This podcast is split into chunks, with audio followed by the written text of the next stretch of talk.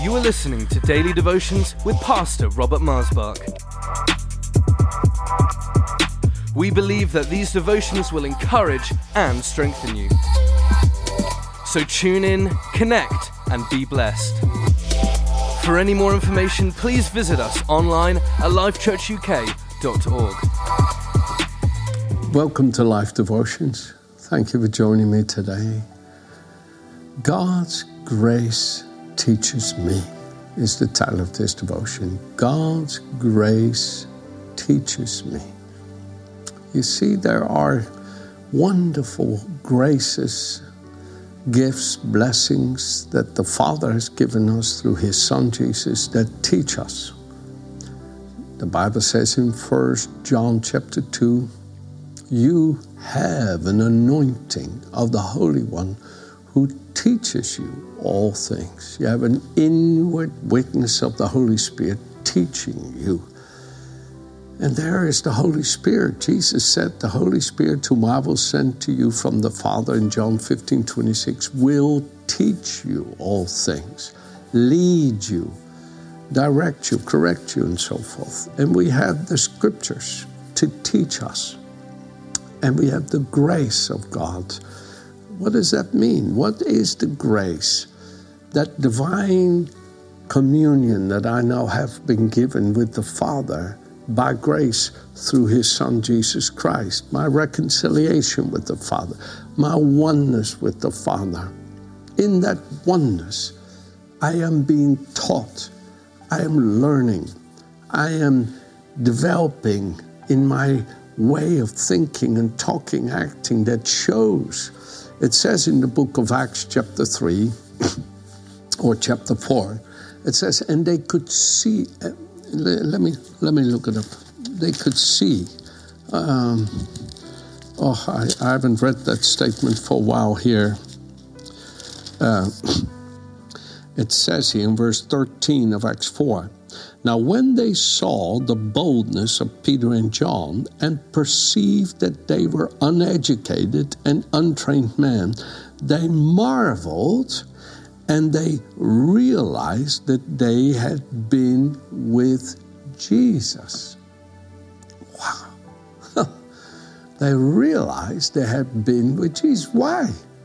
They were talking like him in their own way. They were fishermen. They were maybe a bit rough when it comes to the more polished Pharisees and scribes that they were standing before. they weren't raised in that upper echelon of society of their day. And so they were a bit more rough. They were Galileans that had a certain accent. The Galileans had an accent compared to the Judeans, who had a different kind of accent. So they were recognized for their, their place in society, and yet through that natural personality came that divine personality of the Lord. That is grace teaching you. So go with me here to Titus chapter 2, starting at verse 11.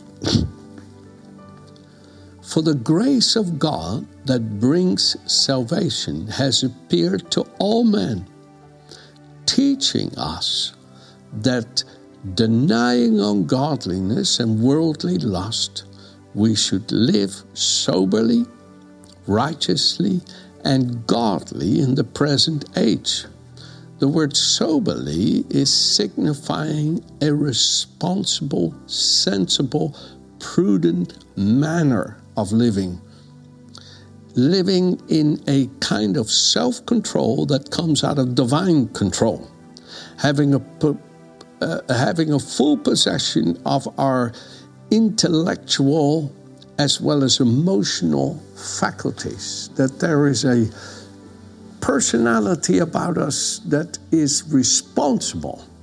The word truth in the scripture is made up of the first, middle, and last letter of the Hebrew alphabet, and therefore the rabbis conclude it upholds all of creation. Jesus says, I am the truth. There was a stature about his personality that showed no separation of divinity. That is the Spirit of truth, Jesus says, chapter 14, verse 26 of John. I will send to you from the Father who will abide with you forever, it says in verse 16. That Spirit of truth is the one that brings into us this stature, this personality that cannot bear the familiarity of the flesh, that cannot bear to drop down to that place where where we would just behave as if we're not holy, as if we're not godly, as if we're not partakers of the divine nature. I read the scripture once and how this so affected this way of thinking in me that I'm talking to you about. God's grace is teaching me, right? Grace, I'm being taught by grace. How long? This is Psalm 4, verse 2, a psalm of David. How long, O you sons of men, will you turn my glory to shame? How long will you love worthlessness and seek falsehood? But know that the Lord has set apart for himself him who is godly. The Lord will hear when I call to him. When I read that, the Holy Spirit took that scripture and sealed it into my heart and into my mind and put inside of me that I do not want to give up the glory of partaking of His divine nature for the familiarity of my human nature. I don't want to give up the glory of partaking of His divine nature for the familiarity of the worldly nature. I was once sitting together with a pastor and his leadership team in his church and I said, When people come among you, what glory do they partake of? Colossians 1, verse 12 says that we are now co heirs and have been made fit to share the inheritance of the saints in the light. What a phenomenal scripture. Colossians 1, verse 12. You, you, you, you you hear me say it, and then I think, okay, I better read it to you so that you know. Giving thanks to the Father who has qualified us to be partakers of the inheritance of the saints in the light. Qualified, made us fit, is what that word means.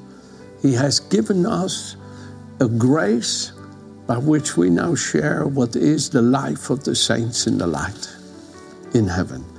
And I said to this pastor and his leadership team, what is it that when people come among you that they partake of? I said, let it not be the world. Oh, have you seen this film? Oh, you can't believe it. You know. And then somebody else of the team came, and so I stood up to give respect for that person come and be seated before I continued. The pastor had asked me to share with the team, and the first thing that came out of that person's mouth is, Have you seen this film? and everybody felt a bit concerned. But no, I am, I am not against films. I think there's a lot of films that are unhealthy for us, and I wouldn't want to touch them. But but no, the Holy Spirit will guide you all, etc. I was using that as an example that's familiar to our culture. Okay, so don't, don't miss the point here, because it doesn't have to be that. My point is, Jesus said to his disciples, When people come among you, by what are you identified as my disciples? What is it that people meet when they come among you that shows them you've been with me? By the love that you see in me. By the love that you see in me for you. The love you feel in me is the love with which the Father loves me. John 15 9. John 15, verse 9. The love with which I love you is the love with which the Father loves me. The love you receiving from me is the love of the Father. And that identifies me as coming from the Father because the Father is love. And Jesus said, By this the world will know you are my disciples if you have my love for one another. And here, I want you to hear this by the Holy Spirit. The grace of God that brings salvation has appeared to all, teaching us that denying ungodliness and worldly lust, we should live soberly, righteously, godly in the present age, looking for the blessed hope and glorious appearing of our great God and Savior Jesus Christ, who gave himself for us, that he might redeem us from every lawless deed and purify for himself his own special people, zealous for good works. And so, my friends, there is something about, about us that shows that we are set apart unto the Father, that shows that we are part of His kingdom. It's that ungodliness, or as I shared yesterday, the depravity of immorality. It just doesn't fit us. It used to fit us, but not anymore now that we're washed now that we're sanctified, now that we're justified, now that we're set apart unto God, it don't fit us anymore. For me to joke in a worldly way or a morally familiar way, it does not fit me. and whenever I've been unthoughtful and made a joke in a bit in a bit too human, too familiar, I can always feel inside of me, oh, mm-mm, mm-mm. It don't fit me anymore. You see, there is a divinity, there's a grace life, there's a fellowship life, there's a love life, a holy life, a heavenly life, a divine life that identifies us now as being of God.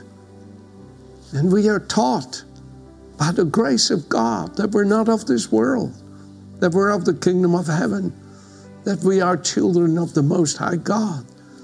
And Jesus just couldn't go along with the spirit of the world and thereby deny the Father. Oh my, the battles were so strong for him to, to, to not stay one with the Father, but to, to just succumb to the demand to be like the world.